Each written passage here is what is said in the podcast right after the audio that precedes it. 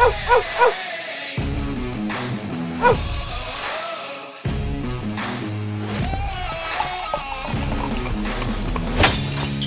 to another edition of the Dog Or Pass podcast. This for UFC London. This episode of the Dog Or Pass podcast and all episodes of the Dog Or Pass podcast are brought to you by Prize Picks. Use promo code DOP when making a new account to get a match up to $100 on your first deposit.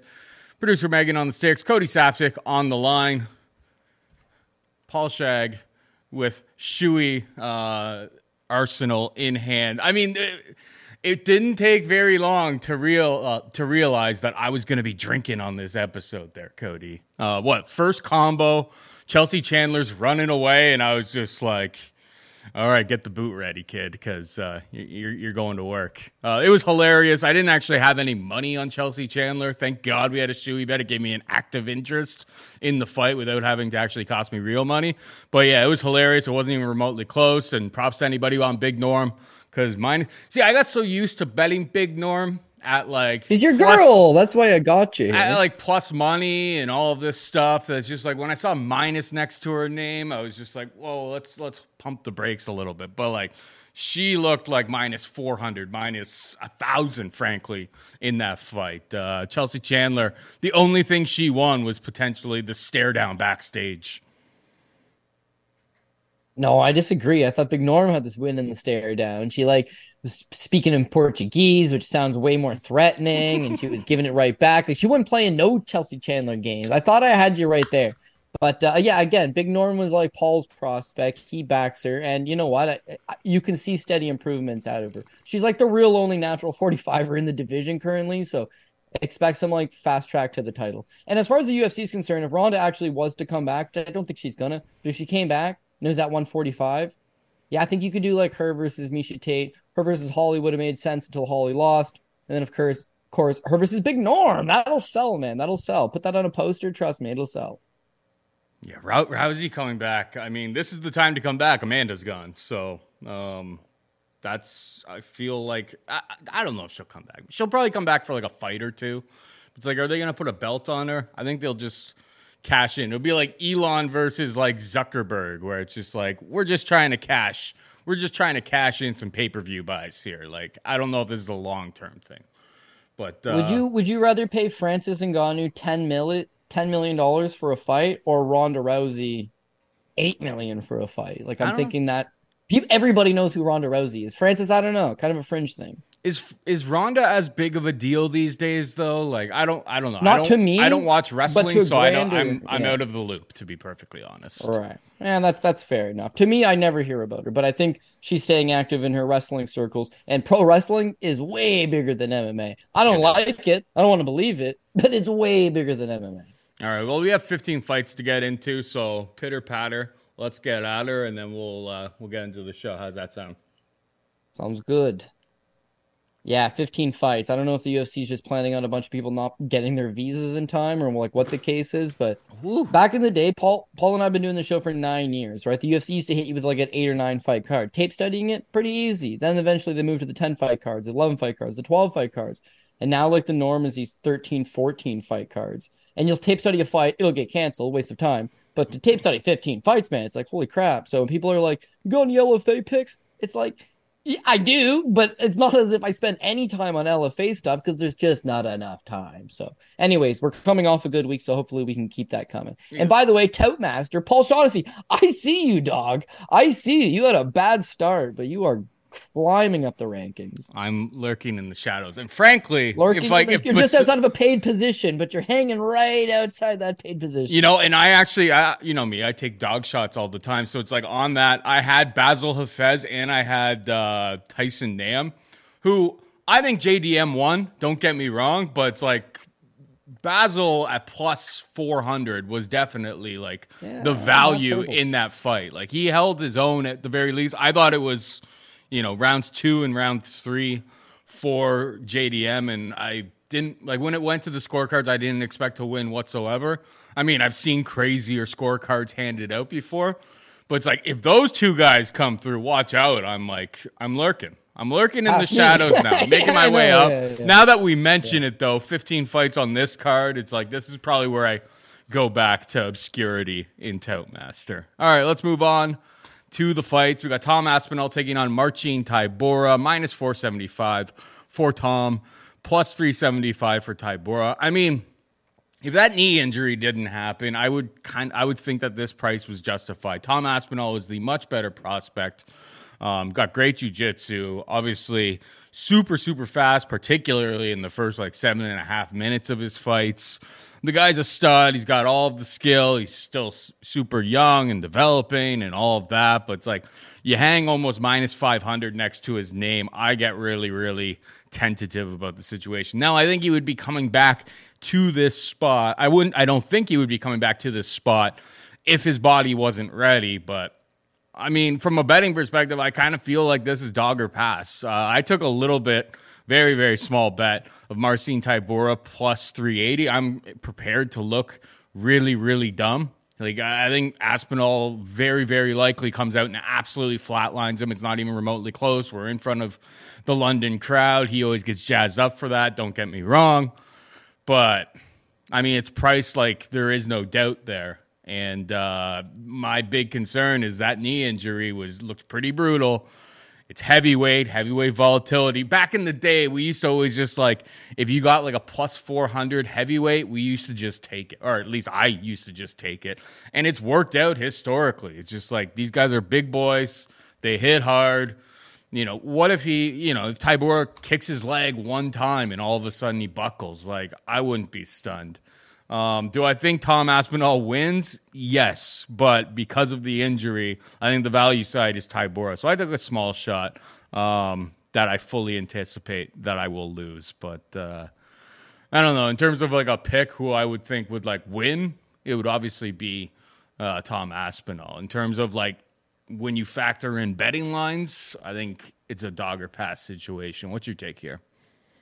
Yeah, I'm gonna agree with a lot of those points, man. When you have heavyweights, especially, it's a very volatile division with a lot of unpredictability. So taking a big plus money heavyweight, sure, anything can happen. Then you factor in on top of that Tom Aspinall coming off the knee injury. But more importantly to me, Tom Aspinall's not really fought beyond a round, maybe two rounds. So he's coming off a knee injury.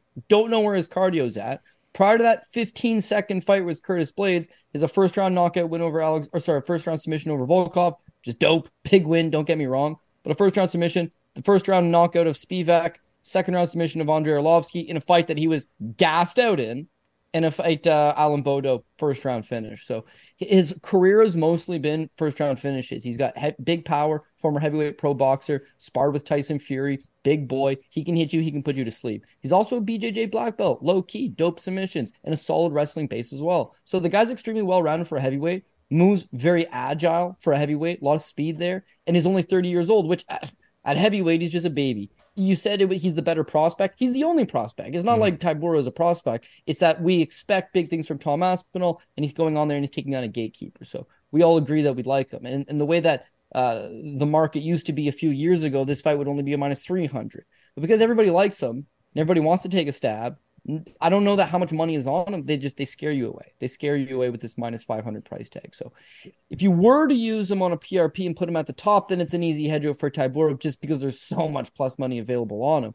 But but I'm thinking, and this is not how you hedge out, but but I'm thinking the key here, if you're just looking to bet this fight, is you live bet it after the first round. Because if he sleeps Tybura, which is infinitely possible, Tybura is seven and one in the last four years, hasn't been knocked out, hasn't been finished in four years, but we have seen him get knocked out. We have seen him get beat up before. I think Tom Aspinall could finish him. If this thing gets into the second round and Aspinall's huffing and puffing, Tybura's more of a decision guy. He's fought a tons of three round fights, not five rounds, he's been to three rounds a bunch. So he was getting his ass kicked by Greg Hardy. He was getting touched up by Walt Harris. He just waited for them to tire out, not knock him out, and then he came back on. So you're looking at a really nice plus money tag on him right now, but you're going to get a way better plus money price tag on him if he's getting his ass kicked in the first round, manages to survive.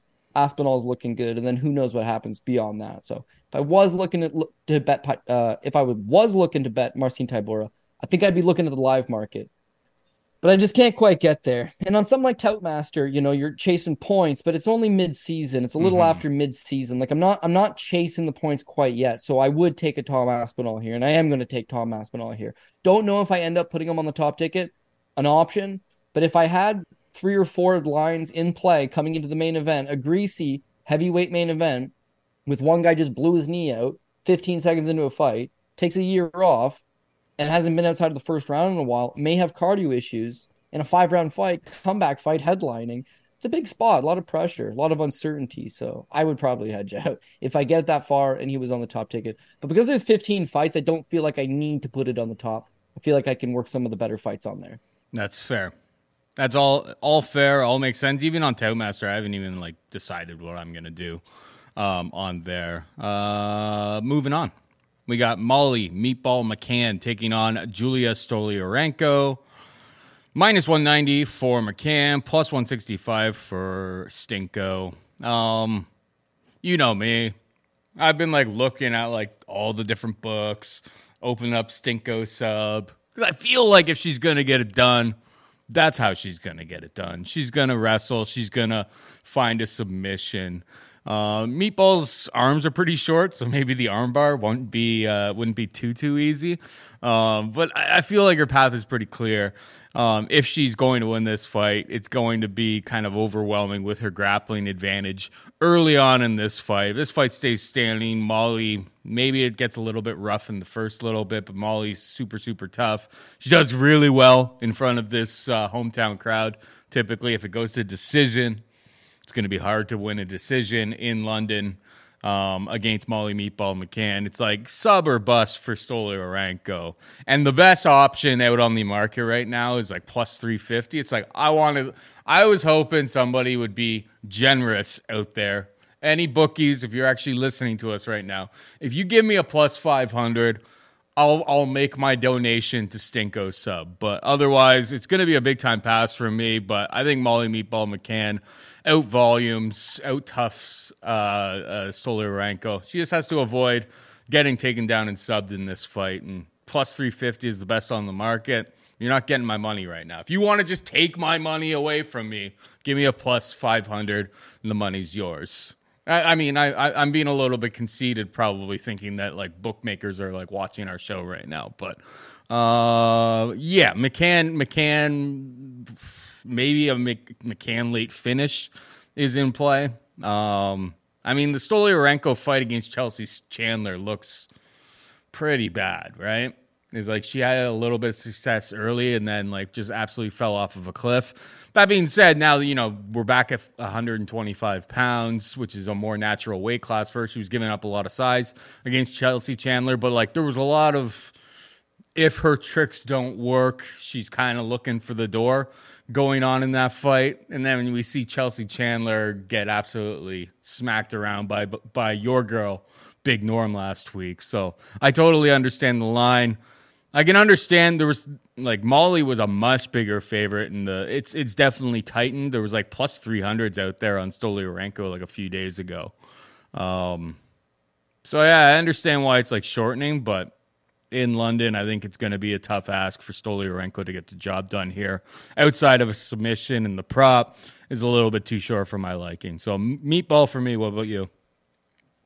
Uh, so I might be falling into some type of trap and I'm going to get hit with like a Julija Stoliarenko first round armbar here. But I think this is an absolute setup for Molly McCann to go out there and roll. Why else would Julija Stoliarenko, who the kids called Stolyastenko, why would she be in a co main event, Paul? She's one in five in the UFC. The one win, Jesse Jess Rose Clark. Jesse Jess Rose Clark has since retired because of a terrible losing streak. Like Stoliarenko just hasn't shown anything. 67% takedown defense, striking, you know, got some power, I think. Uh, I thought she could take a hell of a punch. She'd done some Lethwei over in Burma for a little while, but seeing that last fight with Chelsea Chandler just demolish her in the first round, catch weight of 140, I get it. I just don't think you can get behind her. Molly McCann, meanwhile, I don't think she's a super hype prospect by no stretch, and she's lost her fair share of fights, but the UFC likes her. Marketing machine likes her. Barstool Sports is behind her. She had that Paddy Pimblett effect. She's super popular in the UK. The card's in the UK. They've thrown her in as the co-main event. Now she's coming off a tough loss to Erin Blanchfield, but who wouldn't be? Erin Blanchfield's an absolute monster. So I don't falter. I don't falter all that much. I think she comes back here remotivated, hopefully remotivated, because she's given some concerning interviews in the past. But If she comes in here, this is set up for her to get that win, get her confidence going again, and then see if they can make a quick buck off her by having her fight one of these actual contenders. But setup fight as far as I'm concerned. So I think she mauls her. And I'm minus 220. It's women's MMA. I get Pat would probably advise me against it. And I who knows what's going to happen? Probably a first round armbar loss for me. But I, I, think she rolls her up here. So sign me up for Meatball McCann. All right. We got uh, Nathaniel Wood taking on Andre Touchy Fili. Nathaniel Wood, a minus 190 favorite. Fili can be had for plus 165. Your thoughts? Yeah, this is a really good fight. It's a really good fight, but I think Nathaniel Wood again, they're he's an all-action fighter. They want to have an all-action fight in the UK, take a winnable fight and move on. And when you look at certainly the fighting style, he's going to have two things going for him. One, I think he's got superior wrestling offense over Andre Fili, force a scramble. Fili, yeah, he's at a team alpha male. Yeah, he does know how to wrestle, but you see him when he faces actual wrestlers, guys like Bryce Mitchell, just gives up seven takedowns, ragdoll pillar to post. I feel like Nathaniel Wood not going to do the same thing, not the level of wrestler or grappler of a Bryce Mitchell, but he likes to mix in the takedowns into almost all of his fights. You saw five takedowns in his last outing.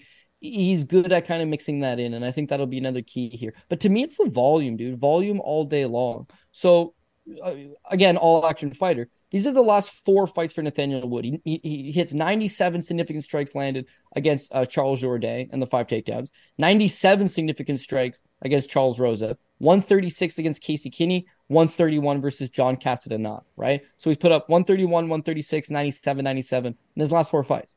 98 is the most that Andre Fili's ever landed in his mm-hmm. entire UFC career. It's three or four years ago. And Paul, he goes to decision all the time and puts up between 30, 40, maybe 50. He's a super low volume guy. Now, Nathaniel Wood doesn't have a great chin, but I think a lot of that was him making 145 because you'd see those pictures of him online. Looks like he's dead before he even gets on the scale and then proceeds to get knocked out in a fight part of me would attribute that to these bad weight cuts. Now that he's up at 155, a little bit stronger. Sorry, now that he's up at 145 from 135, a little bit stronger, a little bit more filled out. And I feel like he's got enough size that he can carry it over. If he can take those one shot, two shots from Andre Fili that he throws at a time, then he should just be able to walk him down, uh, constant volume, throw combinations, land the chopping low kick, and then mix in takedowns along the way. This should be a clear cut 30 27 across the board. So uh, Nathaniel Wood, and and like want to say he's one of my more confident uh, picks on the card because I believe he is. But part of me does think, you know, it's MMA and he doesn't have a great chin. But I, I keep telling myself this new weight class thing is gonna be the the key. And even though he gets hit a lot, you have to throw a lot in order to hit him a lot. And Fili may get sucked into a war, but I think if he opens up with his striking, it's going to lead to him getting taken down from Nathaniel Wood. Will time something, and also it, it, you know, historically, he's not going to keep pace with a guy that can land 110, 120. He's never done it. He's fought in the UFC like 20 times. So you got to got to go with Nathaniel Wood here. Yeah, I total agreement. To be perfectly honest, I think it comes down to volume. I mean, if you look through like who Andre Fili has knocked out, okay, like back in the day, back in 2015, so many like so many years ago, he knocked out uh, Gabriel years, Benitez, yeah. which is like okay, that's that's a really good one. It was like a perfectly placed head kick and uh, followed up with punches. Other than that, it was Sheymon Moraes, and it's just like, you know, he's over in PFL showing pretty significant durability issues over there. Otherwise, he doesn't really knock anybody out. So I think it's a pretty good match. It's a pretty good situation for Wood, as you mentioned. Wrestling or offensive wrestling advantage in this fight can probably keep it standing if he wants to. Um, but yeah, it's going to come down to volume. That's why over on prize picks, promo code DOP, um, the 76 and a half significant strikes. I'm, I'm expecting Nathaniel Wood, Nathaniel Wood by decision here. And 76.5 seems very, very passable for him. Like he could mm. clear that in the first two rounds, to be perfectly honest. Like if he wins, if he wins a decision, I'm expecting him to get at least upwards of 100 significant strikes here. So, like that side. And then, yeah, Wood by decision is like plus 120 out there on the market. I don't mind that. I think that's a half decent bet. May make my card. I'm not entirely sure. We move on. We've got Andre Muniz taking on Paul BearJew Craig, minus 230 for Muniz, plus 200 for Craig. Craig coming down from 205 pounds to 185 pounds. I mean, getting absolutely pounded out by Johnny Walker, I suppose, will do that to you. Um, I never really thought he was like undersized at 205, but his style kind of needs him to be able to manhandle people. It's like you can't really just always just flop to your back and hope that people like Nikita Krylov will enter your guard, which I mean, I mean, it happened with Krylov, but um, he, doesn't, he hadn't had the wrestling to really get the fight to the mat where he's strongest. Um, so I think big, big, big thing here is, and we we've talked about it for many, many years on this show. Is like that cut, like people who come down from uh, from two oh five to one eighty five, it's twenty pounds. Like it's an enormous cut. So it's like if you liked Paul Craig, it's like I would wait until weigh-ins because it's always very difficult for just about everybody. But facts being facts, I can't think of like a worse matchup for him on the roster than Andre Muniz. It's like most of Paul Craig's skills are going to be negated um, against a far superior jiu-jitsu guy in Muniz. Um, I've never really loved Paul Craig's striking. I suppose he did had some success against Shogun Rua um, in one of their fights there, but I think Muniz Muniz absolutely rolls here. Um, I just think it's a really bad matchup and big time question marks on Paul Craig's ability to make 185 pounds. We'll see, I guess, on Friday. Yeah, well, the drop from 205 to 185 has always been tough because it's a 20 pound cut, right? Like all these other weight classes, you can get away with a 10 pound cut, an additional 10 pound cut. But yeah, yeah. I mean, if this is something that he can do, why didn't he do it a long time ago? Because it's not like get knocked out by Johnny Walker to do that to you. He's been knocked out plenty of times, right? 205 has always seemed like this class where his wrestling's not good enough to get them to the ground. His striking ain't good enough to stand with them. So he has to hope that he gets dropped, that they carelessly jump on top of him, and then he's money in the bank. You know, Krylov jumps on top of him, he puts him away. Ankalaev is absolutely dominating him for the entire fight and gets caught with one second left on the clock. He's got a ton of legitimate wins from illegitimate situations. Like it's not can't say he didn't earn it because oh boy, oh boy, did he earn it. But it's mostly him getting his ass kicked and then hitting for pay dirt. Now the first Shogun fight, you're right, comes out striking look crazy.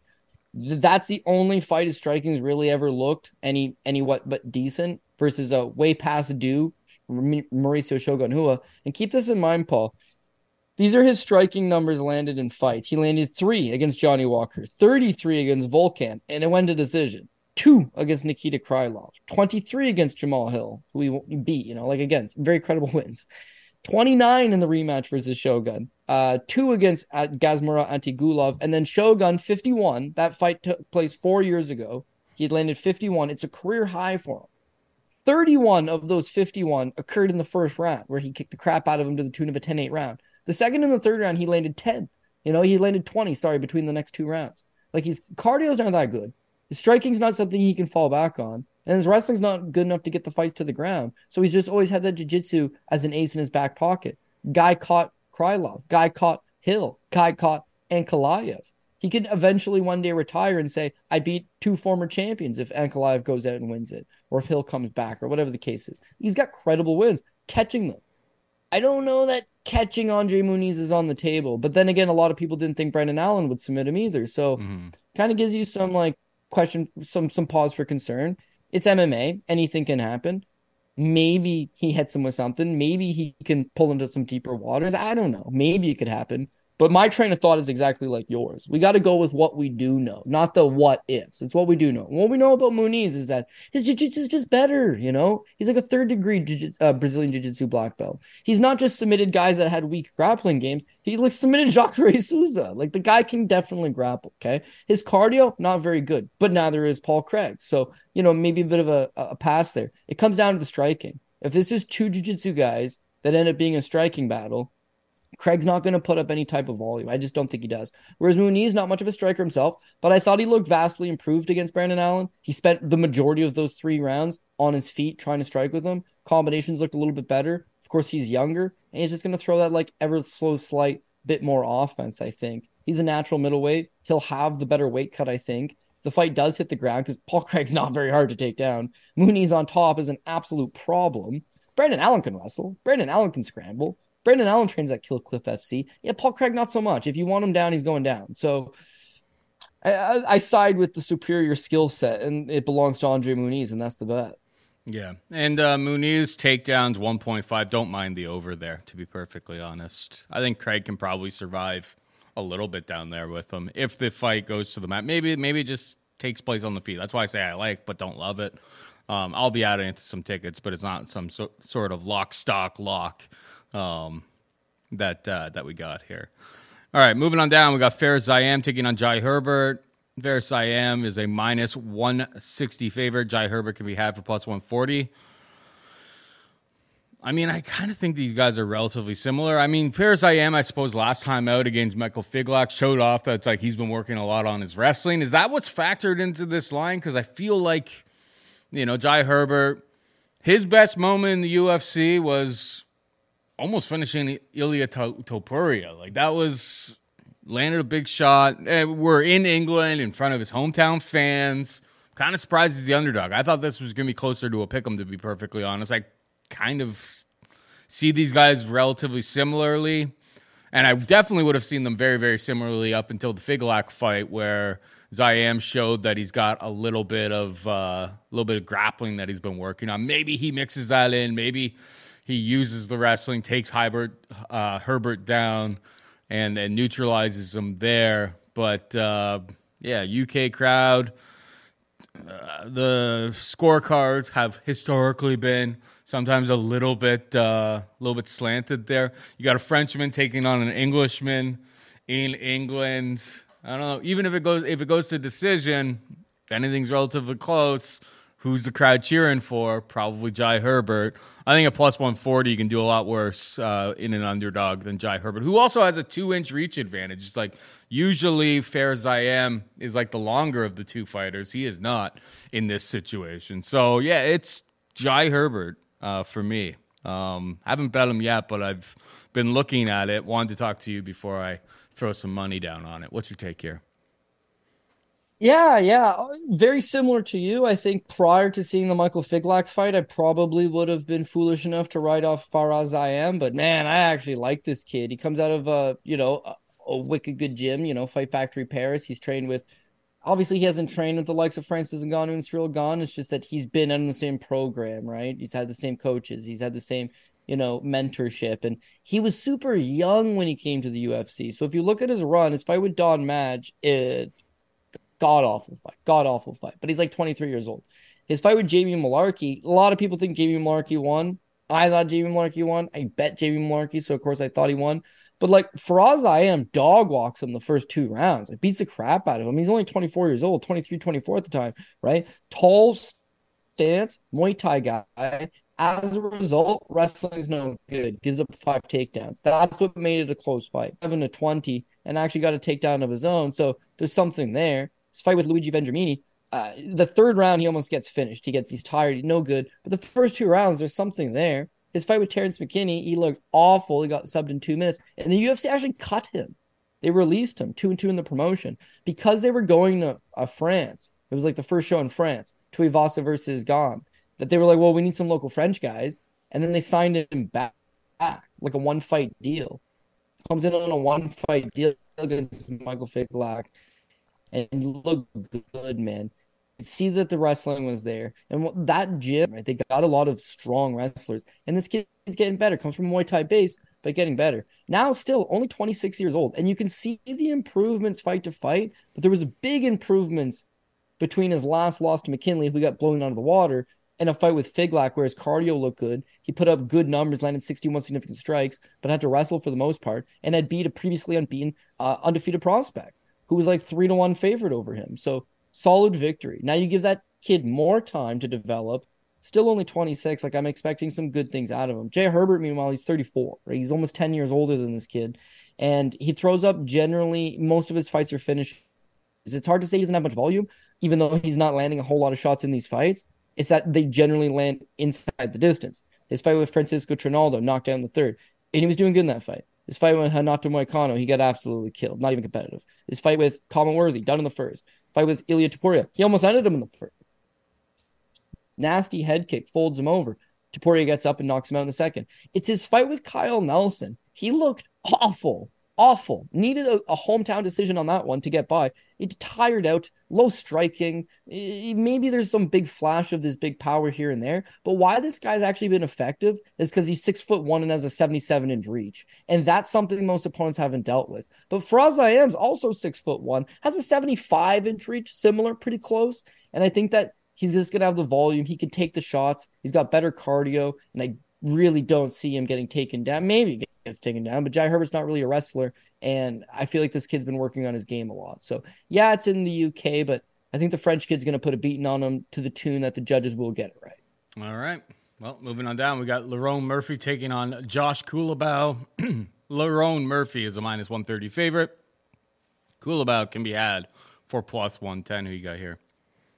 Yeah, there's another one I got to go with. The, well, this one I will go with the local Englishman, Lerone Murphy, and hope that if it ends up being a close decision, they give it to him. That was kind of the case his last time out with Gabriel Santos. He got overpowered by a guy that uh, end up losing his next fight. But all the same, you know, I think surprised him. Very physically strong. Cardio ended up being a lot better. Took Lerone Murphy into those deeper waters, and Murphy got taken down five times. He had to work his way back up. He had to find a way. But even though he got taken down and controlled and gave gave up his back a few times, still put up killer numbers, man. 93 significant strikes landed. Cardio looked a little bit flip floppy, but his desire to continue in the fight is good. He had good heart. He continued with it. He wasn't giving up, wasn't quitting on himself. Whenever he'd get put in a bad position, he'd do the best that he could to overcome it. Late in the fight, he's trying to put him away. He's trying to do his best, and he ends up winning a split decision.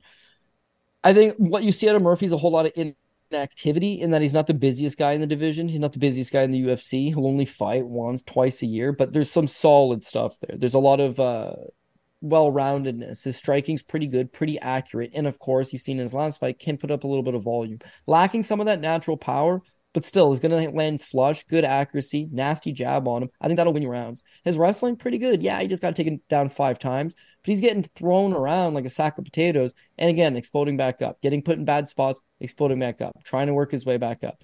He's got wins over Makwan and Douglas De Silva, and Andrade, Ricardo Ramos all of those are actually decent level of opposition. So I think there's a lot going for him.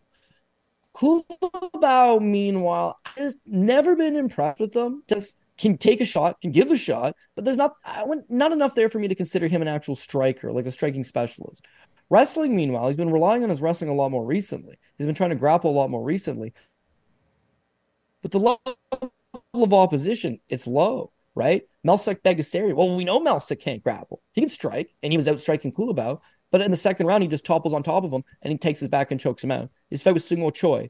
Seung Woo Choi, not the highest level of, of opposition. Shailin Numbryake, same thing. He can defeat those guys. He can throw up with those guys. He had a good fight with Charles Jourdain. I'm not saying he's, you know, a low level opposition, I think he's like a mid low level volume. He's got better wrestling. If he does get taken down, he'll get back up. He's not giving up a rear naked choke to Culibao, so he's just going to chip away and beat him. And, and, the line's pretty reasonable, so I will take Lerone Murphy at home to get the job done. Yeah, like if Gabriel Santos got the win against Onama, and it's like that fight was pretty competitive up until the finish. Obviously, it's like I feel like Lerone Murphy that because he lost to Onama, who is actually a really, really good prospect, I feel like Lerone Murphy's kind of getting disrespected in this spot. I've never been a Culibao guy either.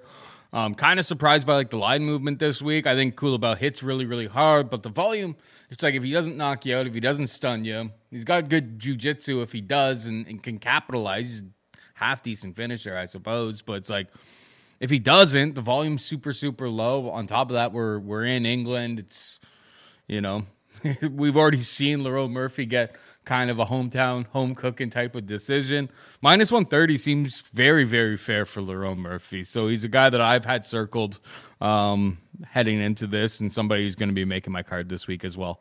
All right, moving on down, we've got Daniel Marcos taking on Davey Grant, minus 144. Marcos plus 120 for Davey Grant. Who you got here?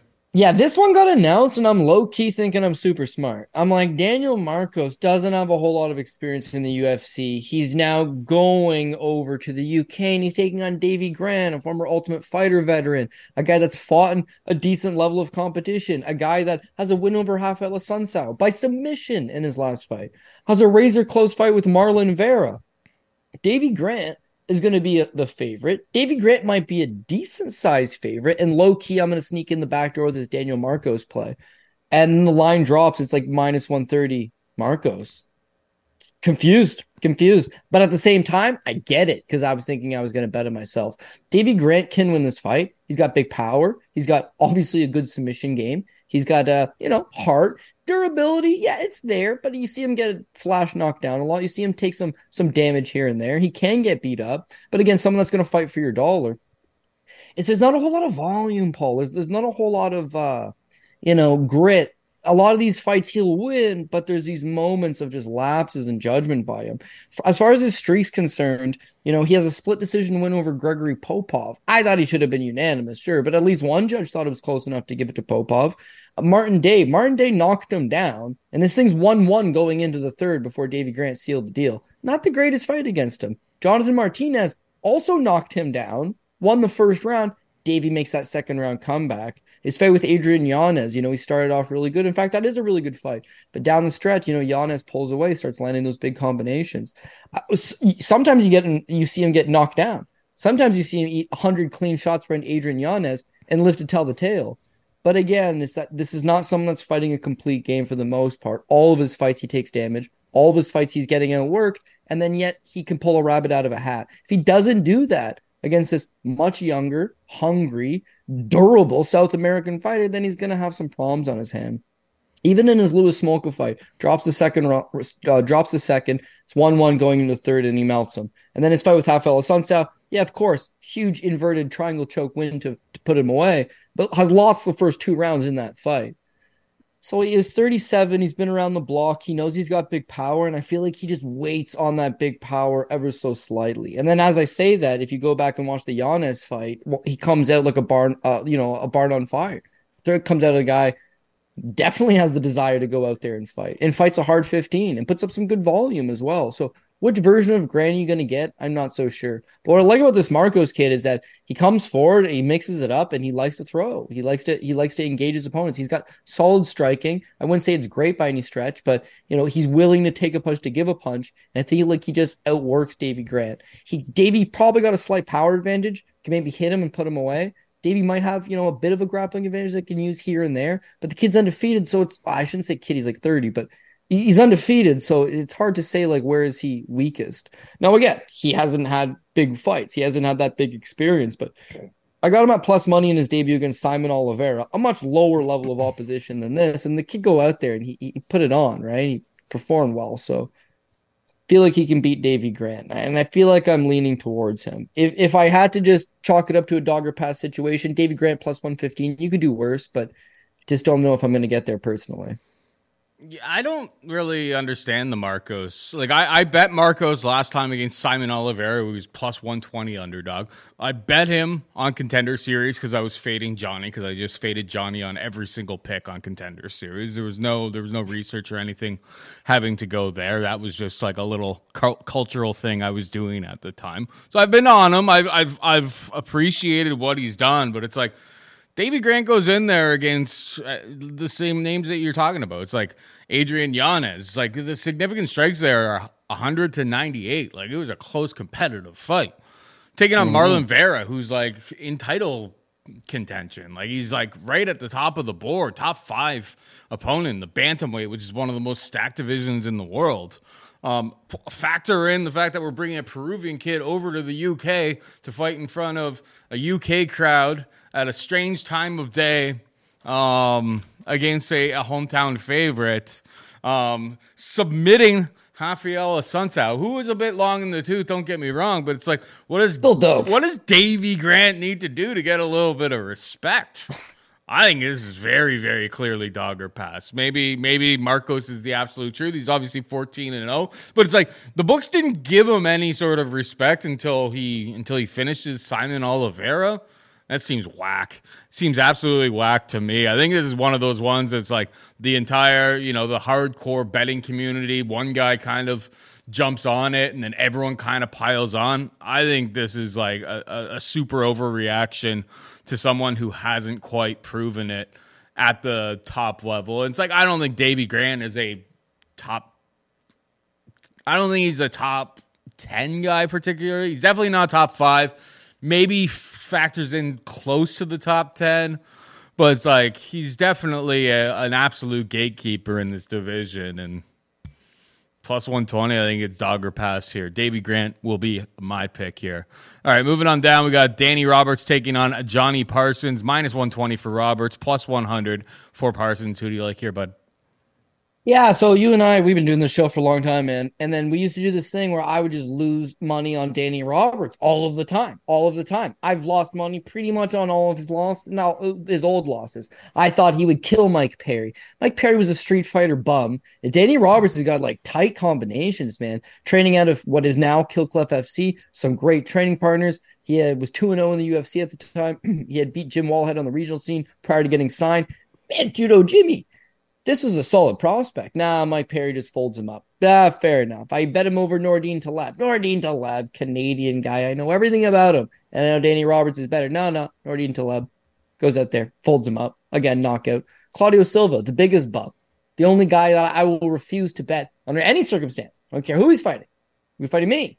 Not betting Claudio Silva under any circumstance. Danny Roberts fights the worst fight of all time and loses to him.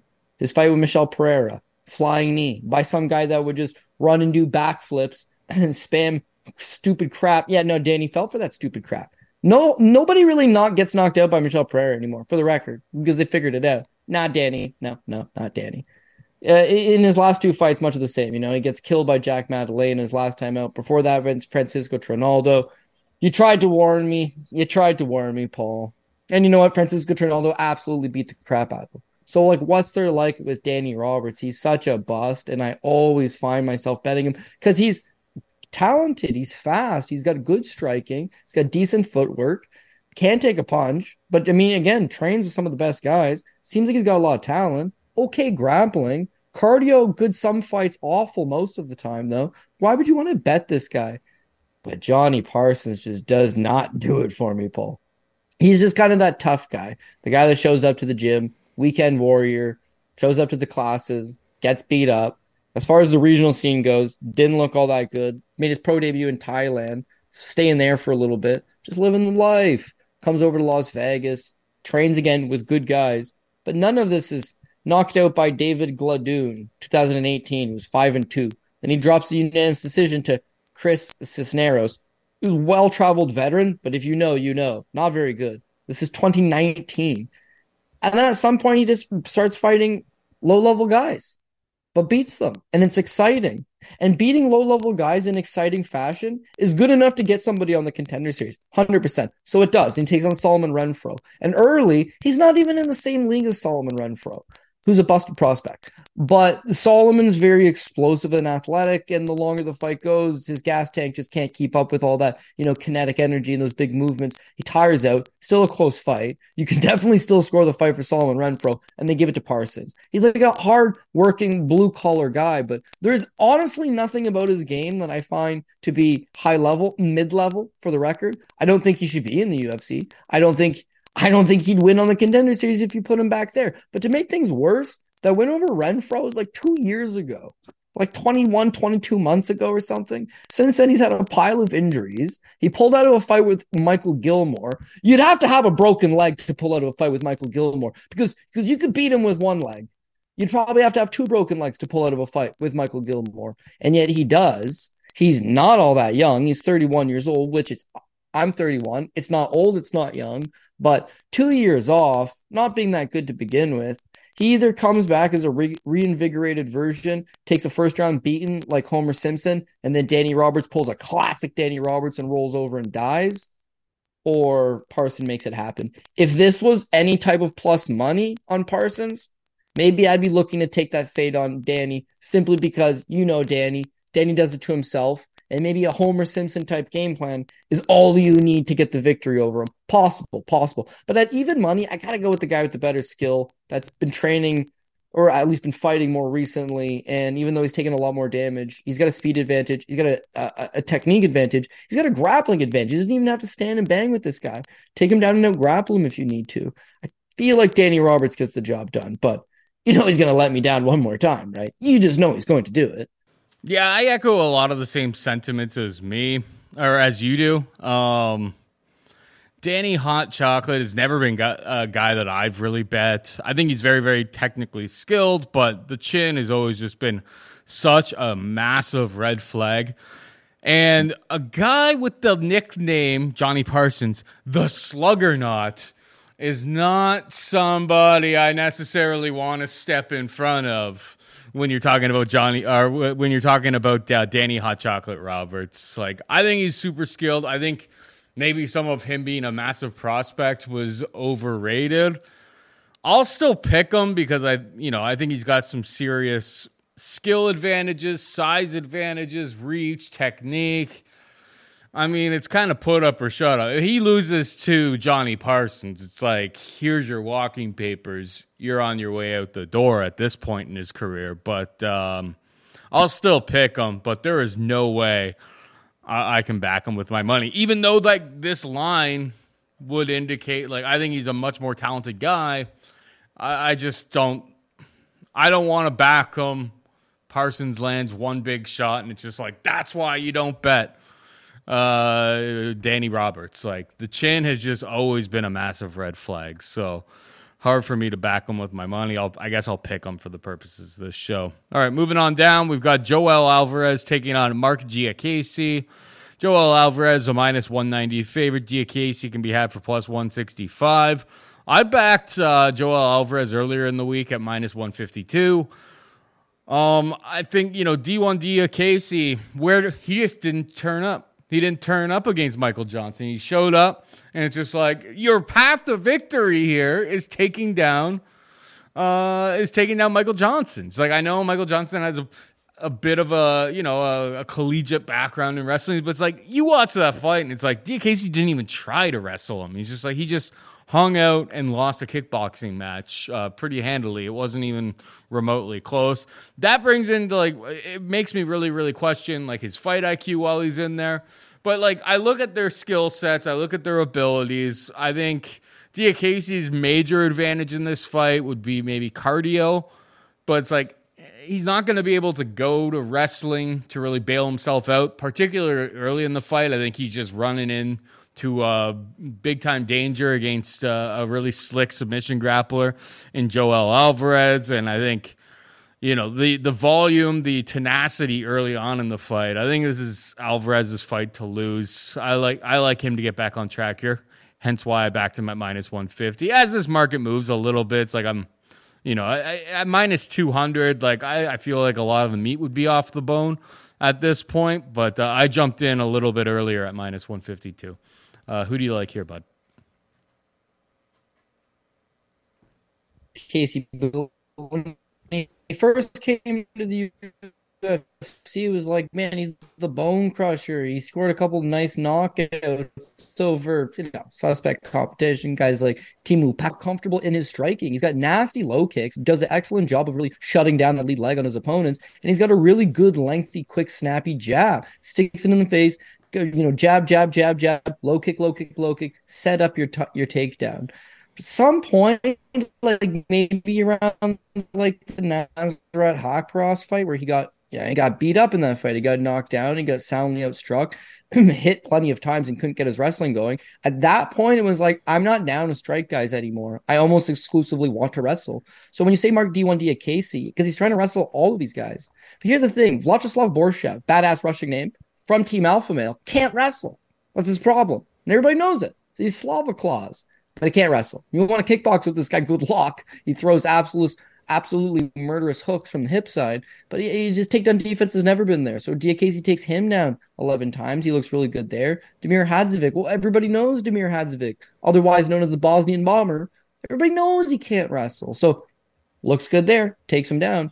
Michael Johnson is the next logical step because he's a bigger name, he's a better fighter, he's got a little bit of veteran status, and he also fits the description of a guy who can't really wrestle. Yeah, he wrestled in junior college 15 years ago, 20 years ago, but you know, them days is long gone. And that he went 0 for 6. Now I know what you're saying. He didn't even attempt anything because I agree with you. He well, wasn't even really trying to force the issue. Still, Waddy stuff's the first one. Stay on him. Chain wrestle. Press him up against the cage. He just so looked so so you know half-hearted. And then the striking exchanges, he's not biting down on anything. He's not he's not throwing with ill intent. He's just kind of going through the motions. So a guy like Michael Johnson's a fighter's fighter. He's going to come forward. He's going to sling with you. Judges are going to respect that. This is a fight, you know, in the UK. Marc Diakiese could go good for him if he can just hold him down, win a couple spots. But I think judges at the end of the day are looking for damage. That's the number one thing on the criteria damage. Joel Alvarez will give him that damage. Now, when I say it doesn't really look like he's looking to engage and he's looking to wrestle a lot lately, look at his losses, okay? Michael Johnson doesn't want to engage him, gets beat up. Rafael Alves fight. Alves just, you know, got the pounce on him, hurt him early, jumps on this guillotine choke, puts him away. His fight with Nasrat Haqparast, he got beat up. He got knocked down. His fight with Dan Hooker, he gives up the third round submission again by guillotine choke. So you know he's got a problem with sticking his neck out. Cardio's not great. His wrestling looks good. He looks like D1 Diakiese against guys that are you, you know high school wrestlers maybe. He's a D1 wrestler against them, but like you know, the realistic nature of it is he's D3 Diakiese at best. And when he takes on these guys, they're going to give him problems. Now, Joel Alvarez, not a great wrestler. You can look through a lot of his fights. Joe Duffy takes him down and then gets smitted. Den, uh, Danilo Belluardo took him down twice early, then tired out and got beat up. Guys can take him down. His takedown defense is not great. What he does have for him, though, is a nasty submission game. Loves to attack the neck loves the guillotine choke, loves the triangle choke. And as far as the stand up goes, you saw in the Thiago Moises fight, throwing those elbows in close quarters, right? He's a nasty striker. He's looking to hurt you. He's got ill intent. And even though he fights about once a year, had one fight in 2021, one fight in 2022, this will be his one, probably only fight of 2023. The inactivity I don't love, he's still only like 29 years old, trains with good guys. I think he's got not necessarily the striking advantage because low kicks and jabs that'll win you a fight. But he's got the power advantage. He fights better inside the pocket and i feel like the fight does hit the ground which if Diakiese wants it on the ground probably gets it to the ground. Probably. Couldn't take michael johnson down in six attempts. Probably takes down joel alvarez. The difference is michael johnson on his back. Joel alvarez on his back problem problem. There's no taking him down and getting a rest. There's taking him down and you're you're right into the buzz saw so mm-hmm the judges reward activity, the guy that's fighting for it, the, the guy that's landing the more damaging, powerful blows. I think that he's going to have that advantage standing, and I think he's going to be fishing for submissions on the ground. And I honestly feel like Diakiese at some point leaves his neck into something too far, gets caught probably in a guillotine choke. So uh, that's been his nemesis. Joel Alvarez has got a nasty one. Hopefully it comes to fruition. So I would take Joel Alvarez. I can see this being a, boy, a boring points decision. And at that point, what I would suggest is maybe look at it from the live betting perspective. I think Alvarez takes him out under one and a half. But if Diakiese just holds him down for the first round, and in the second round, Alvarez it doesn't look like he's going to land that money shot. His submission game is not as good as we thought it was. Maybe pull the shoot, maybe pull the shoot. But my gut tells me uh, Alvarez will come back as a good version, and Diakiese seems like a good athlete, not necessarily the, the best fighter. Yeah. Uh, Alvarez submission is like plus 125 is the best on market. It's like I'd want better than that for. I definitely prop. want better than that yeah. for a submission prop. I'm happy I jumped in on the money line early in the week. Um, moving on down, we got Jamal Pogues taking on Mick Parkin. Pogues, a minus 160 favorite. Parkin could be had for plus 140.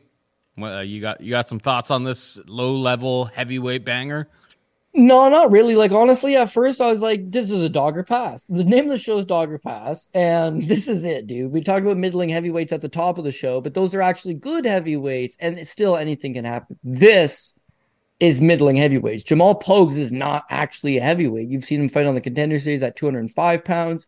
He's filling into his frame like a Carl Williams, maybe, but at the end of the day, these bigger, menacing heavyweights will give him problems and when you look at Mick, well, he's exactly that. Mick Parkins, six foot four, 260 pounds. Like he is actually a big boy. So plus money, I'm getting the much larger man. He likes to finish. He likes to finish early. So someone that might go out and fight for your dollar, but but he fights cans. So it's hard to say how good is his finishing ability. Like Paul, these these wins, bro. One in ten. One in ten. His next fight, the guy's two and seventeen. How do you how do you even find them? And then he gets a two and three, and a seven and seven and a six and nine. And it's like, okay, they're building him up towards the contender series where he's unproven, he's not fought anybody. He gets a five and zero. Oh. Also, kind of a can crushing bum at this Eduardo Neves, and he got outstruck pretty handedly. Uh, well, the fight lasts two minutes, but he's getting outstruck. They both land takedowns. They're both scrambling. It's a fun two minute fight, and he submits him. So good for him. It looked like his grappling was decent, especially moves well for a big man. But man, it, he's kind of like out of his out of his depth here. He needs experience. He needs to fight for a regional scene that'll give him steadily better guys. Fight some Bellator veterans. Fight some some some UFC castaways, and then jump onto a bigger set. Instead, he won a fight in two minutes, and it was pretty thrilling. And Dana White signs into a contract, and now he's in the UFC. So as much as I think at plus one forty he is live, I just like can't get back. I can't get to it because Jamal Pogue's got a much better top game. I feel. Um, and it's just he's he's fought in rounds. He's fought in better guys. He's fought in uh, he's fought on the contender series twice for the record, won both of them. But his fight with Brigadow goes to decision, comes back, he fights uh, Hanato, Paulo Hanato Jr. Fight goes to decision. He's been the decision with Trey Hiley. Went to decision with Josh Parisian. Awful fight to watch t- got him down five times, scored five takedowns, but just lay and prayed him. And so that's why I was tempted on the Dog Or Pass side of things because laying praying could get you the win. Laying praying also might not. Anybody watch that Mo Miller fight from Fury FC on the Sunday? Like he won all three rounds in terms of I took him down in all three rounds.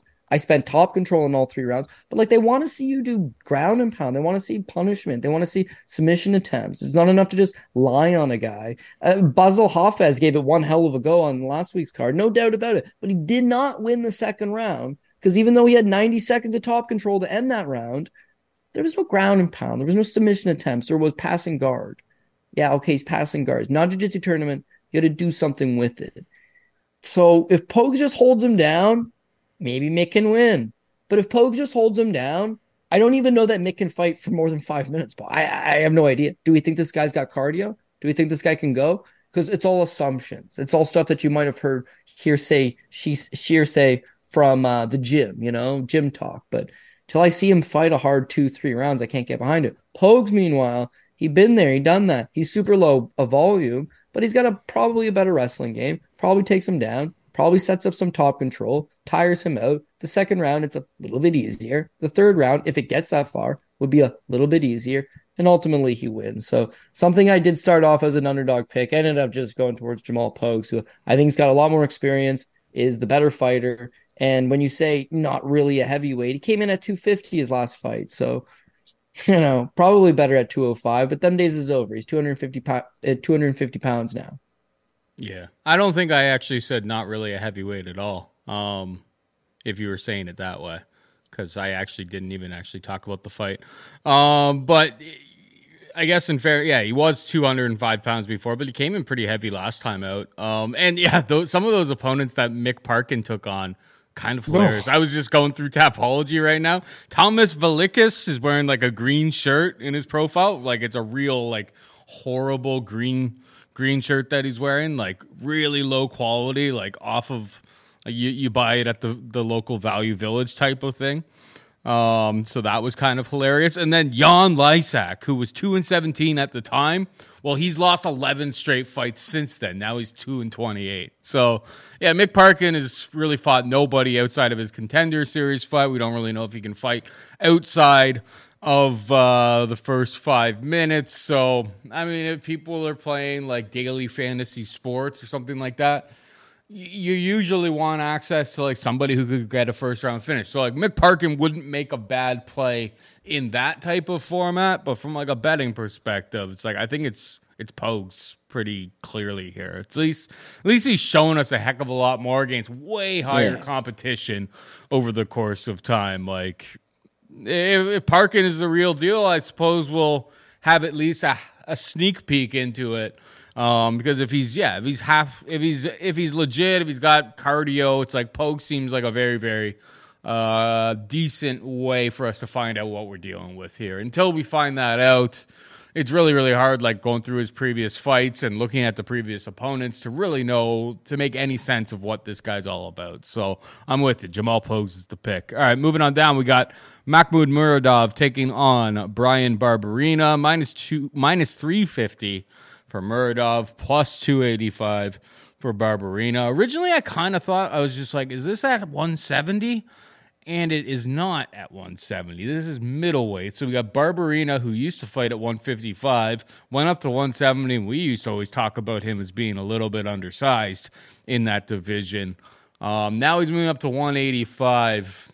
So I think the the line because it's pretty wide. My my initial thought was like looking at it, just being like, I mean, if this is at 170, I question Makhmud Muradov's ability to make 170 would have been a big red flag for me there. And at this price, I would have been backing Barberena, who, I mean, frankly, put on a hell of a performance against Robbie Lawler at the very least. Um, obviously, his, his takedown defense has always been very, very questionable, yada, yada, yada. At 185, though, it's like, what's Bryan Barberena doing at 185? It's like, I thought 170 was a bit of a stretch for his frame. It's like, I can understand why Muradov is the big favorite here. He's going to be way bigger, way stronger uh, than than Barberena. He hasn't really historically used any sort of wrestling whatsoever, but it's like everybody who tries to take Bryan Barberena down is able to take him down. against like a volume puncher like him, I wouldn't be surprised if Makhmud Muradov comes out here and uses a little bit. There's not much like jujitsu threat from Barberena. And in terms of like the quality strikes, it's like, yeah, it's a volume game versus a power and precision game here. Bryan Barberena is live if he can extend this into the third round, but I don't like him moving up to 185 whatsoever. So I can understand why Muradov is the big favorite here. I mean, if you have some money that you never want to see again, like a Bryan Barberena round three prop. If you're like, if you're about that life, if you're just like, I'm gonna throw this away, I expect it to lose and never come back. I don't hate that. Maybe that's how I get some exposure to this fight. But Muradov is the straight pick for me. What about you? Yeah, I got to go with Muradov as well. I'm just looking at what's the KO prop for Muradov, just out of curiosity. Plus 165. Yeah, not really that good. Um, yeah, I, I got to go with Makhmud Muradov. Minus 350, I don't like just because you know that there's a dog in Bryan Barberena. You know that he's going to fight hard. You know that he's going to come after you. But middleweight Bryan Barberena, I just can't get my head around it. Now, keep in mind, he's actually been as high as 220 in his personal life. So, like, he can balloon up, but just doesn't have the frame for it. He's dealt with a lot of back issues. Of course, the wars that he's been in, it's been tough on the body. The weight cuts have been tough on the body. And so, 155, which is his natural weight class, which is where he should be, not doable. At 170, n- not that big of a guy. Still not that big of a guy. But the UFC does him a favor. Let's book him against Matt Brown. Let's book him against Robbie Lawler. Let's book him against some older welterweights who are not these monster guys who are young that are going to put a beating on him. He has fun fights with them. Uh, Matt Brown, was an argument Matt Brown beat him, took him down five times. And Robbie, Robbie won the first round against him, but then, you know, Bryan came on like an absolute bandit in the second round and put him away. So again, you're going to have that fight in him. You're going to have that junkyard dog. I'm just not really seeing it in this particular matchup. Uh, you mentioned it. Everybody that wants to take Bryan Barberena do, does, right? If it's Phil Ivey, uh, or sorry, Anthony Ivy, not Phil Ivey, the poker player, but b- basically even lower level competition guys, lower level guys will take him down. His chin rock solid. But you've seen him take a beating against Vicente Luque and then get knocked out in the third. Very next fight against Randy Brown, his chin looked gone. His fight with Jason Witt, he got dropped. These guys are all 55ers. These guys are all welterweights. Makhmud Muradov has a decent amount of power. Now, fighting at 185, he cracks hard. One thing about Bryan Barberena is win or lose he's going to take a beating because that's just how he fights. And I don't know that you can take these beatings the higher you go up the weight classes. So could be a live Muradov by KO. But even if Muradov doesn't knock him out, I think he just splices in the wrestling, right? I think his striking is good enough to keep Bryan Barberena at bay, use his jab, use his right hand. If Bryan starts to gain some momentum, if Bryan starts to put two, three, four, five punch combinations together, causes you to fight off your back foot, engages you in the pocket, which is what he loves to do, then mix in the takedown, take that away from him, derail him a little bit. So I think he can fight a full game plan and just win a decision by striking a little bit and wrestling a little bit. I think he can wait for his openings too, let Bryan walk in himself into a punch and then hurt him and then pounce him, put the put him away. Minus 350 again, doesn't seem great, but Muradov has advantages everywhere. And that much size gives those advantages that much of an extra boost that it's going to take, honestly, a Herculean effort out of Bryan Barberena to do it. If anybody can do it, maybe it's old Bam Bam. I'm just thinking, you know, old Father Time's starting to catch up with him, not because of his age per se, but because of his fight style, the injuries have just racked up and clearly he can't grapple. They tried him against Rafael uh, Dos Anjos, not even competitive, submitted very easily. They tried him against Gunnar Nelson, not even competitive, submitted rather easily. Now they're trying to give him a guy that'll probably stand with him, probably give him a showing. But Muradov, I think he knows better than just fight that stupid kind of game plan. So mix in the wrestling, do what needs to be done, and get the job. Or uh, get get get the victory, get the job done, pick up the win. Got Ketlen Vieira taking on Pannie Kianzad. Ketlen Vieira is a minus 140 favorite. Kianzad can be had for plus 120. Who you got here? Not enough juice, I think, for uh, Pannie Kianzad. Like, even though, again, she's got probably a, a, slight striking advantage, someone who, who comes from a decent enough pedigree, maybe she can hustle you up one. Maybe Pat would be interested in taking a plus money flyer there. But Ketlen Vieira, at her best, can go out and get some solid wins. Miesha Tate, Holly Holm, she's fighting the upper echelon of the division and beating them. Close fights. Her fight with Raquel Pennington last time out, split decision loss to a former title contender in a very close and competitive fight but her style is just so awful to watch that any subjective judge sitting ringside might just be like, yeah, not enough for me.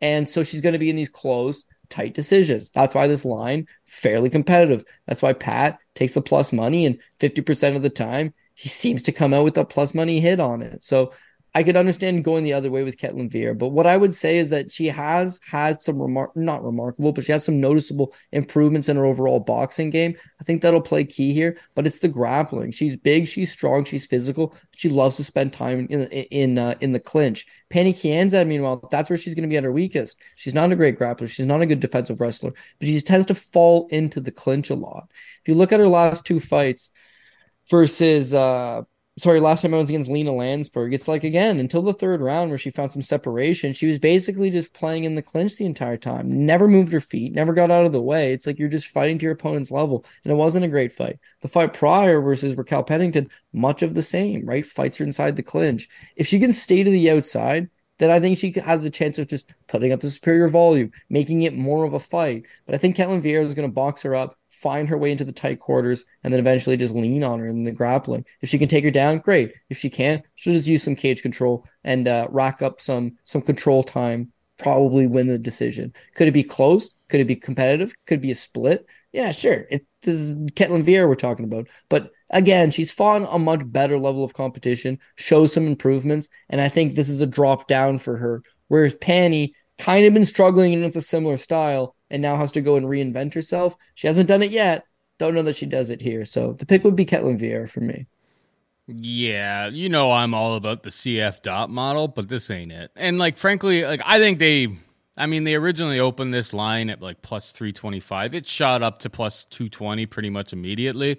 I think there's a lot of pile on culture going on here, like a lot of different tout services and stuff, like maybe taking a shot on Pannie Kianzad. It's like the girl got knocked down in round two against Lina Länsberg. It's like that's a mm. pretty tough look, particularly when you're taking on somebody like Ketlen Vieira, who has been fighting the elite of this division. So I'm with you. It's uh, minus 140 seems pretty fair for for Vieira.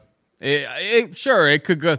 I mean, any fight could be pretty close, go to decision, and you know the judges that we're dealing with half the time here who knows what they're seeing and how they're going to score it. But one, minus 140 for Ketlen Vieira seems pretty fair. I think she's going to have a pretty decent grappling advantage here. Um, and yeah, on the feet, like maybe Pannie's a little bit more crisp, a little bit quicker, but I think she's giving up some muscle. So yeah, I think it's uh, it's pretty clearly Vieira or pass as far as I'm concerned. All right, moving on down, we've got Chris Duncan taking on Yanal Ashmouz minus 140 for Duncan, plus 120 for Ashmouz. Your thoughts?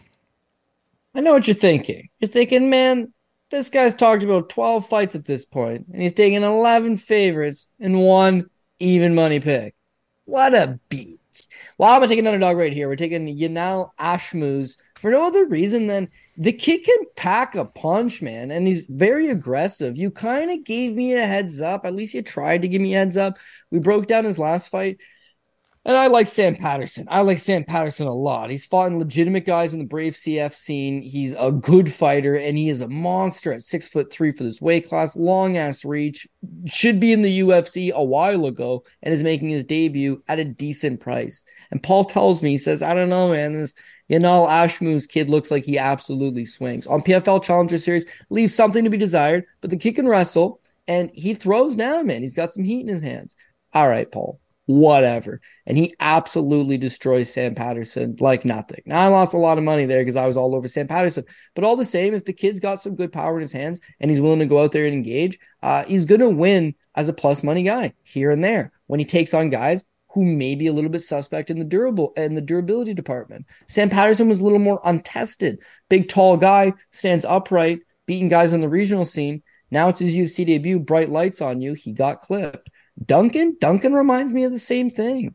Um, we saw him on the contender series when he debuted against Vyacheslav Borshev, Slava Claus, and he didn't look that good. He was billed as an undefeated pro coming over from the UK, solid grappling skills, solid kickboxing skills. But what you actually got is a guy that's pretty stiff and rigid and not all that fast. So he's there to get hit. All of a sudden, you watch some regional show tape on him, and he gets hit lots, and he's been rocked a few times. And Borshev, of course, Borshev does what he does. There's a murderous hook, puts him away. Since then, he's picked up a couple of wins on the regional scene, made his debut eventually against Omar Morales, and took a split decision there where he wrestled a lot more, but he looks slow to me, and it looks like his wrestling is just okay. I would say Ashmouz has a wrestling advantage, and Ashmouz has a power advantage. Technical kickboxing, yeah, okay. Chris Duncan's probably a better technical kickboxer. But again, durability is not that good. Been rocked a few times, been whiffed a few times, and this kid just knocked out Sam Patterson, and now you're going to give him plus money again. Well, this is on paper certainly a much easier fight than Sam Patterson was. I think he's, I think there's a good chance he could go out there and do it again. So yeah, it's 15 fights. Ain't 15 favorites are going to hit. There's going to be some dogs here and there. It's the kids like Ashmouz that have got good power, decent enough wrestling. He's undefeated uh, yeah, he's going into enemy territory. What does that really matter? It's an early prelim that starts at like for our time, like noon for them. I don't know. What would that be? What's the time difference? Four hours? Six hours? Four or five hours? I mean, me and you are in different time zones, bro. So it's four yeah, hours. It's four that's hours true. for me. It's uh, five hours for you. Five hours to, uh, um, to Greenwich Mean Time. The Greenwich Mean Time. Mm-hmm. Yeah. Yeah, I, I, I, I would say I'm willing to take an underdog flyer here. So Samyam for Yanal Ashmouz, and win condition would be by knockout. Total agreement. Total agreement. I, I I see action coming in on Chris Duncan. It's just like you know what the road to the road to financial insolvency is paved with Scottish wrestlers, and a lot of people are going to talk about oh he's training at ATT now with a whole big crop of guys. It's just like he's the warm body who probably gets absolutely smashed. Like you need guys there who are he's learning a lot by being around those guys, but like just because he's training with Dustin Poirier and, and so on and so forth doesn't mean he's competing um, at a high level with them. It's uh for instance, it's like Ciryl Gane was training all the time with what's the, what's the low level heavyweights? Uh, Baudot, Alain yeah. Alan Baudot. I'm sure he learned Alan Baudot learned a lot by being around Francis Ngannou and Ciryl Gane, but he still stinks. Um, I thought like his wrestling performance against Morales. I was on Morales, so egg on my face. I really didn't see the wrestling clinic coming in, but um, I really didn't see that. So it's like props to him. Made massive improvements there, but yeah, Borshev absolutely knocked this guy out of his skull on contender series. I was kind of surprised. It was kind of them going back to this part of the world that got him into the UFC. And yeah, you know, Ashmouz can crack, and he's the underdog here. Um, him plus 120, don't mind it. Him, like, there's some like some of the props seem like extra spicy too. It's like him in him in round one is like plus 550 him by round one KO. It's early in the week. Like they haven't like not all books have like offered it yet, but there's like plus eight hundreds down on that. Like I don't get it. Like if if he comes out and is able to, you know, dominate in the wrestling again, good on him. Uh, egg on my face. I, I'll take my losses, but I don't understand the chalk whatsoever on Chris Duncan. So yeah, it's Yanal Ashmouz for me as well. Uh, moving on down, we've got Bruno, Bruna Brasil taking on Shauna Bannon. Minus 150 for Brasil, plus 130 for Bannon. Who you got? I know what you're thinking. This guy's talked about 13 fights. He's picked one underdog. How's about a second for you here? We're gonna go with Mama B, Bannon. Uh basically this comes down to like it, it's hard with Bruna Brasil because her last fight, um, turns out Denise Gomes pretty good, right? So yeah, getting backed up by Denise Gomes and taking her shots would certainly be like a lot different. I'll tell you what I didn't like in that fight, Paul, is that she fights pretty much exclusively off her back foot. She looked pretty hesitant. She doesn't want to engage Denise Gomes, which is fair because obviously she packs a hell of a punch, but she fights with her hands low, like real low. And everything that Gomes throws is landing and it's landing hard. And like she has no ability to really switch up the game plan not moving, not putting her hands up, not really getting out of the way. She just proceeds to just keep moving back, keep moving back, keep moving back, and then eventually gets put away. So I don't really necessarily love what I see out of her. And and with Shauna Bannon, Shauna Bannon, uh, you know, a decent enough amateur. She was uh, nine and three as an amateur. Fought some good fighters, decent enough. Turns pro. She's only got five fights as a pro, but this last one, I, I worked it for Fight Network against Mina Grusander. Not great, but this girl's hyperactive, like in your face. She's got a bit of a judo background. She's got good top control, and I think she can mix in some wrestling as well. I think she's got multiple paths. If she wants to be the aggressor, which she normally is, I see her coming forward and just outlanding continuously pushing back Bruna Brasil, who again doesn't fight particularly good off her back foot, but with her hands that low and not much of a reactionary fighter, I think she's just there to get hit. But I think as well she has a wrestling advantage and possibly you know good top control advantage that uh, she can ground her, ground her, accrue some top control time, and just grease this thing out. So at plus money, this would be a up, this would be a dog or pass situation for me, and this is where I would apply Pat's model anyways. But I think Bannon can go out there and mix in some takedowns and just use that that in your face aggressive nature. Win two of the three rounds and then squeak this thing by. Then if you look at the fact that it's in the UK, I think there's a lot of things going her way. So so so I, sign me up for Mama B to get the job done. I'm a fan of her work and hopefully she can go out there and secure her uh, her first UFC win in her debut. Yeah, it's in London. She's Irish. They hate each other. I wouldn't factor nah, that in. It's the fans. You're the talking fans to. You think they're gonna boo her? You think they're gonna boo her? No. You're talking to a She's gonna have tons of Shaughnessy. fan You're talking to a. Shaughnessy here. It's like, Bud, when my family came over here, we had to drop the O. We were O'Shaughnessy. That's how like you pronounce your name. We had to drop the O so these so these limeys over here, the British, would give us jobs. So uh I don't know if you you being Irish, there's going to be some fans in the crowd, and it's going to probably be pretty empty because it's early in the card. Don't get me wrong, but um, I mean, I actually had already bet Bruno Brasil at minus 120 earlier in the week, so I'll make this a shoey bet on top of that. I wasn't impressed by what I saw. I watched Shauna Bannon's last couple fights on Invicta as well, and I think Denise Gomes, as we kind of saw in the Jauregui fight, and frankly, yeah, like most of her run here in the UFC, I think she's super, super underrated. I think that was a tough She fight. She got some power. Yeah, I bet her like the last two times, and yeah, I I, I think that she's just kind of been perpetually underrated in the UFC. I think this is a bounce back spot for Bruna Brasil, so. I, I'm willing to. Uh, we haven't made a shoey bet yet, and I don't think we're going to make it on Jafel Filho versus Daniel Barez. And I wouldn't want to have to try to call you a coward, but uh, if you turned it down, considering I took Chelsea Chandler last week, I mean, people in the comments section may they may end up at that as a final, uh, you know, final thought, a final destination. If you turn down, it sounded like uh, what was the nickname, the little cute nickname that you kept talking about with Sean Mama Bannon? B. Mama B. It sounds like you are all about Mama B. So like, why don't we make I'll this take it. a shoey bet? Boom. All right. Uh, yeah, I just think better technical striker in Bruno Brasil. But as the market moves, I don't like it nearly as much. It wasn't even a that big of a bet. But now, now it's personal. Now it's personal. now it's the biggest bet on the card. No, not really, but you know what I'm only- saying. yeah. It's personal. There's it's the only one that matters based on like my comments on like Twitter. Is like if I lose a shoey bet, I'm hearing about it. Um, it is what it. It's it's hilarious. I enjoy it. Uh, moving on down to the curtain jerker. We got Jafel Filho taking on Daniel Barez. Minus 120 for Filho, plus 100 for Barez. I'm not going to lie, Cody. 15 fights on this card. I need to hear your take on this one because I have given this fight, outside of making the graphic, which is up on the screen right now, I've given it pretty much no thought. I, I haven't looked into it yet. I don't even have a pick. I'm probably just going to say whatever you pick as my official pick. Who you got? Yeah, well, luck- luckily for you, we're taking underdog number three. And uh, yeah, Daniel Barez, here's what I like about him. So he debuts in the contender series, and prior to that, it looked like he's just a first round guy. He goes out there, he's powerful for the first round, maybe fades off. All of his losses, you know, the, when it goes to decision or he's given up a couple like third round submissions and whatnot. Uh, debuts against Carlo Hernandez, which is on the contender series, and he's a minus 120 favorite. Now, I do the research on Carlos Hernandez, a guy that I still bet to this day in the UFC because he's super underrated, has legitimate skills, and is getting better and better. I got a good size bet on Carlos Hernandez.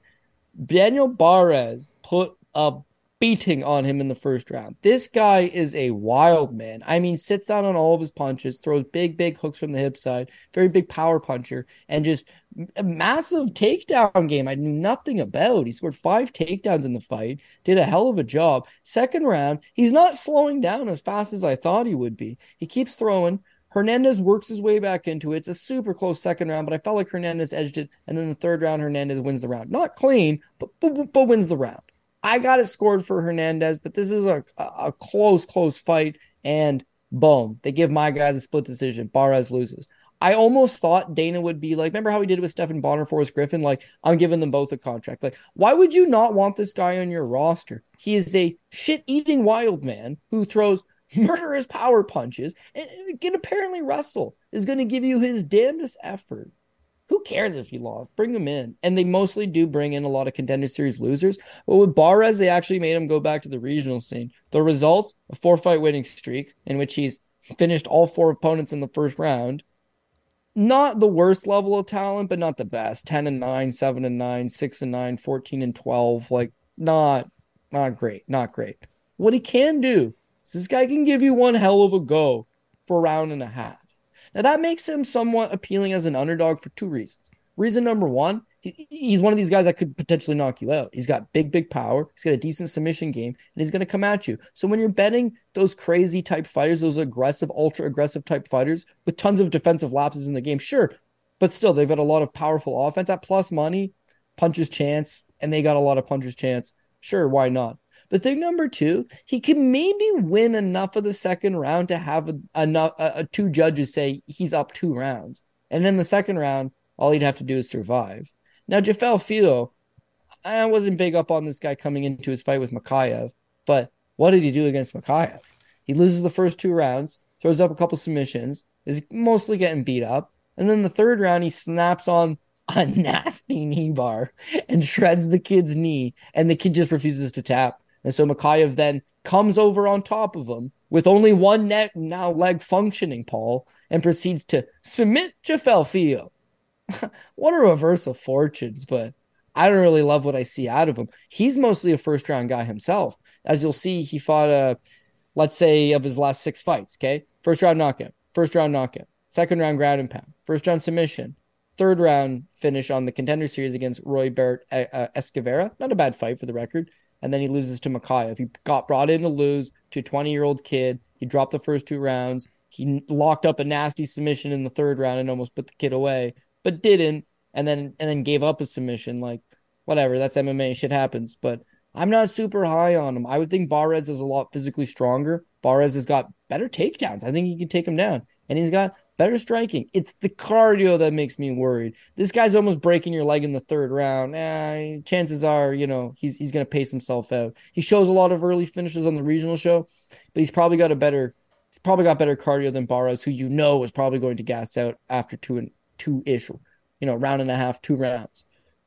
Well, for plus money, dude, I'm willing to take him. He's going to fight for my dollar. He's going to throw down. It's his UFC debut. He's 34 years old, so he's got absolutely nothing to lose. But at the same time, he's not some young prospect who's going to, you know, suffer from stage fright. He's fought in Vegas before. He's fought in front of Dana before. This is the very first fight on the card, as you said. Basically, going to be nobody there, and he's from Spain, so he's used to fighting in Europe. I think he goes down, he throws down, and for the slight plus money that I'm going to get out of him, I'm willing to take a shot there. Sold. Barez for me as well. Um, all right, we're just out of, about out of time here, Cody. Hit him with the PRP. Yeah, so again, it's definitely favorite heavy, but a lot of these, what you'll see on this card is there's not these huge runaway favorites. There is a main event, we'll start there. Tom Aspinall minus 500, but Molly McCann minus 225, not a bad price tag. Um, Nathaniel Wood, Andre Muniz, Fares Ziam, Lerone Murphy, uh, Daniel Marcos, that was the pick on the show. I'm going to stick with it. Davey Grant could be a viable underdog. Paul's not wrong. I think he said he was going to take the dog shot there. I, I wouldn't fault it, especially if you're taking so many favorites. You need a few dogs. He's got an okay shot.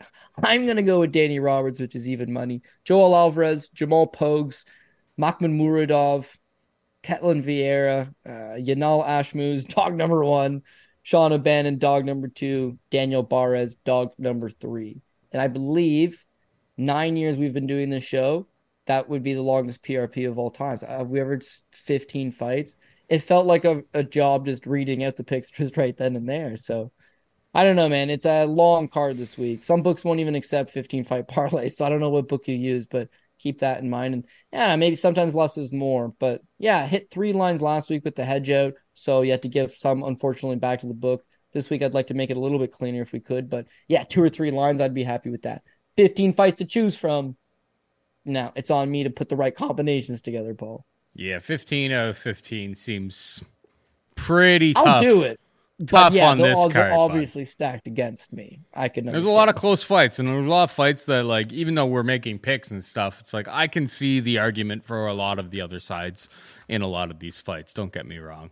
Um, over on, I will, I will have you know, I will have you know that I've I've hit two 15 fight uh, PRPs in my life, but never on a UFC card. Like it's got to be a weekend where it's UFC, Bellator, PFL, and you scrape the best of the best from three cards and put it together. On this card, you're forced to take action on shit that you otherwise would take action on, but to do because you're degenerate. So when it does hit, it'll be great. But yeah, yeah, you got to have some type of expectation at least. Yeah. All right. Um, and finally, yeah, there's the the prize picks that I've selected over the course of this show that have my attention. I think my favorite one is Nathaniel Wood, more than seventy six point five significant strikes. I mean, a finish is obviously in play, but um, if this goes the full three rounds, Wood should cruise over seventy six point five significant strikes. Uh, Muniz over one point five takedowns. Duncan under 41.5. I mean, like last time out, he got like 53. That was a th- uh, three round decision win where he used a lot of wrestling. I think he's taking a canvas snap. Uh, so 41 and a half, I'm willing to gamble there. Bruno Brasil, more than 45.5 significant strikes. And Muradov, more than 1.5 takedowns. Those are my favorites. Um, kind of in order. It's like the Nathaniel Wood is my favorite one. Uh, for people who are like, oh, you guys don't, you know, give enough picks. Those are five. Do with it what you will. Listen to the whole podcast and like make your own picks as well. Promo code DOP. But uh, yeah, that is it for us this week. Hope you enjoyed the show. For producer Megan and Cody Saftic, I'm Paul Shaughnessy saying goodbye and good luck.